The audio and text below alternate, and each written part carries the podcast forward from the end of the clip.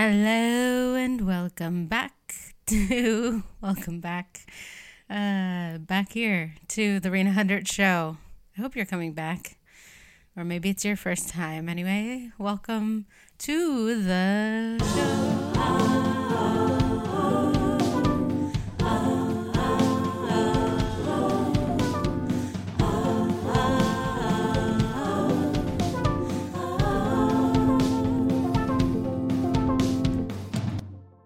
Today, we're going to be talking about something ever so important rest. That's right, taking a break. And the name of the show is aptly named Gimme a Break. Gimme a break. But first, this. All right, here is where I would normally advertise our Patreon. But what I'm going to say this week is if you like the show and you like what you've been hearing so far, please, if you could find it in your heart, find one person you know that you think would like this show and recommend it to them. Recommend, recommendations go such a long way in terms of building an audience and a community around this show. And I just love to do that. So if you think you know someone that would like this show, tell them about it and uh, send them a link. Thanks. All right, taking a break.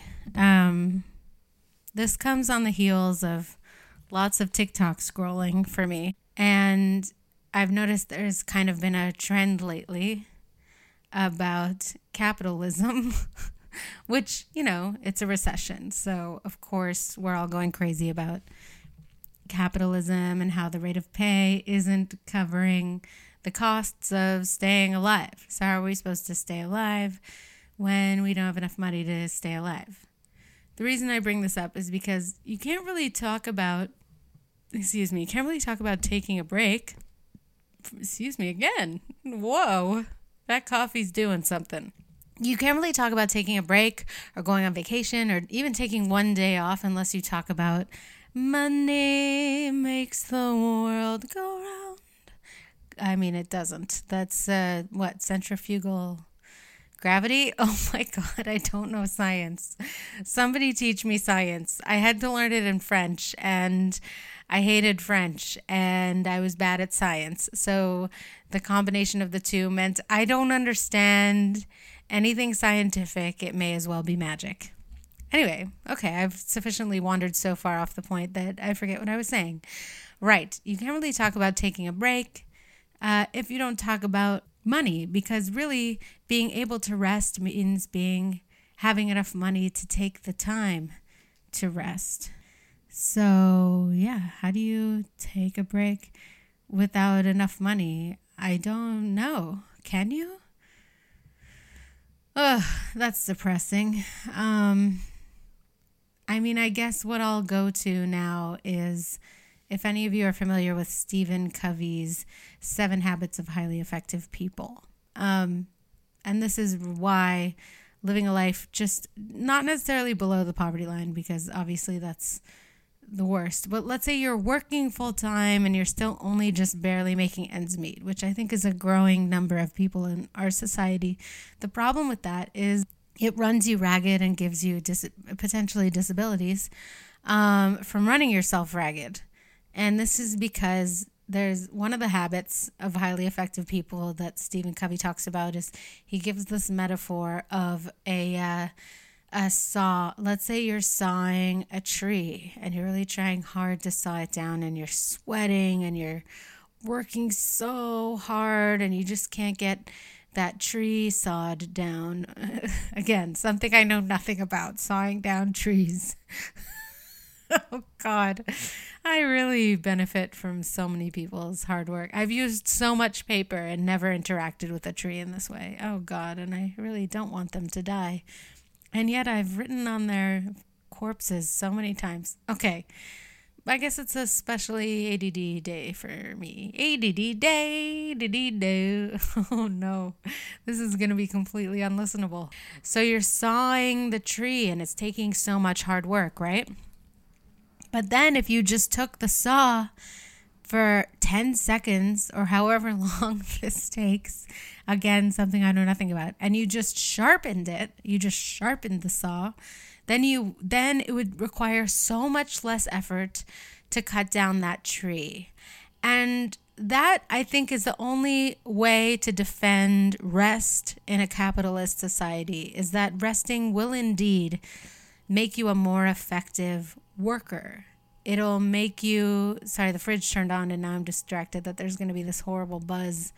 You know, there's this metro station in Montreal called Lionel Groulx and my whole life there had been a buzz going at that metro station I'd never noticed before until somebody pointed it out to me and then it was all I could listen to was that buzz. And that's happening to me now. So great. Um, moving on. So yeah, so that's how I guess if you need if you're stuck in this capitalistic matrix and you're like, how can I rest when I must do? Well, it will make you more effective when you come back to doing things. If you deliberately siphon off some time and label it as rest time, it will make you more efficient, more capable in your time of doing and working. So that is a way of justifying it to yourself if you need that.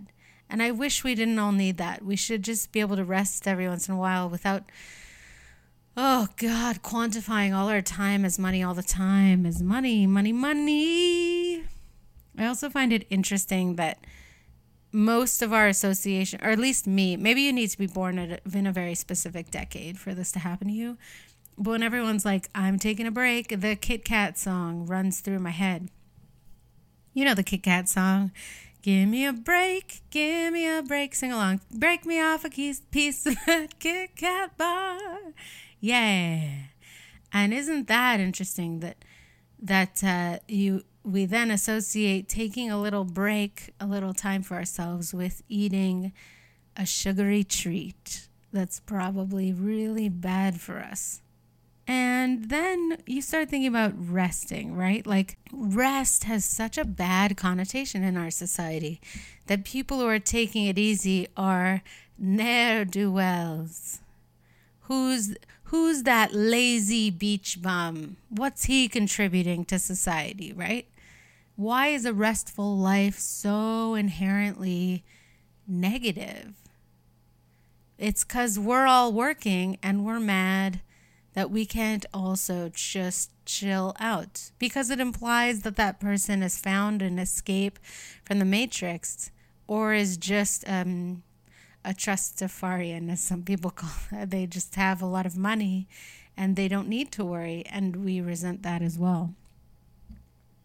And also, at what point is it, according to the seven deadly sins, sloth? And what's is sloth so bad? It is bad. Is it bad?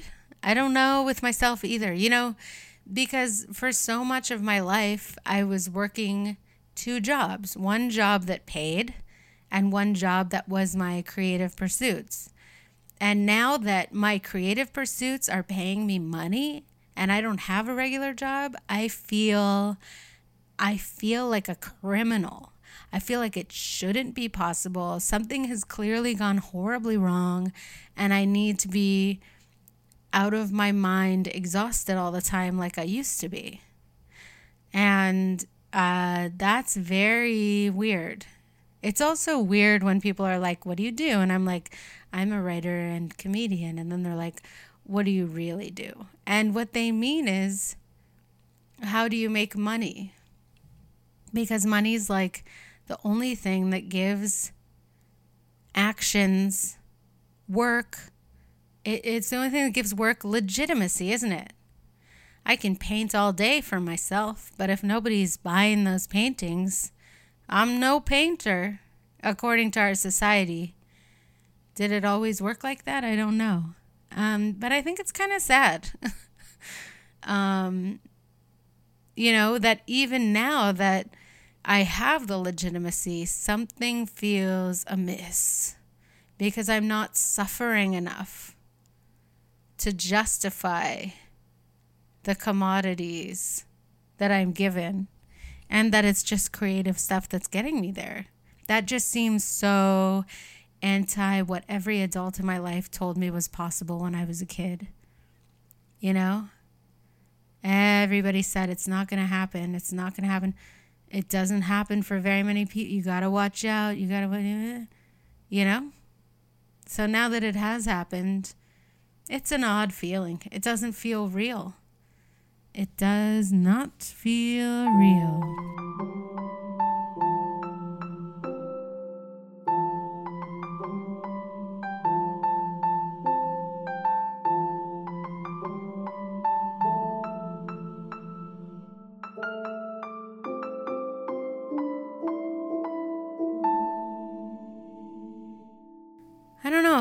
I mean, I think taking a break is also really important in your creative endeavors.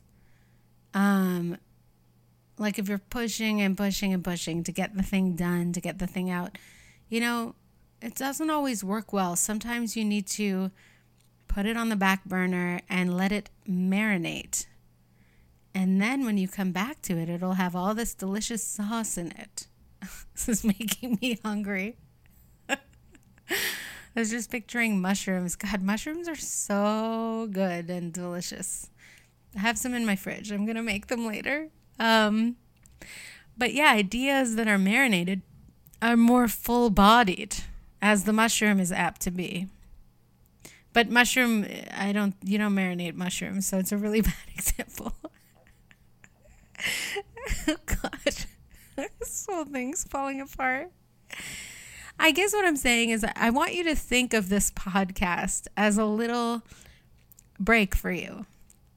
Even if you have no time any of the rest of the week and everything's too much and it's all falling on top of you. When you go for your Sunday walk, hopefully, and you listen to this podcast, I want you to think of it as like just a little space for you to just be where you don't have to do you don't have to i just wanted to say the word doobie because i said do and be. Um, a place where you don't have to do you can just be. You can just be and that is enough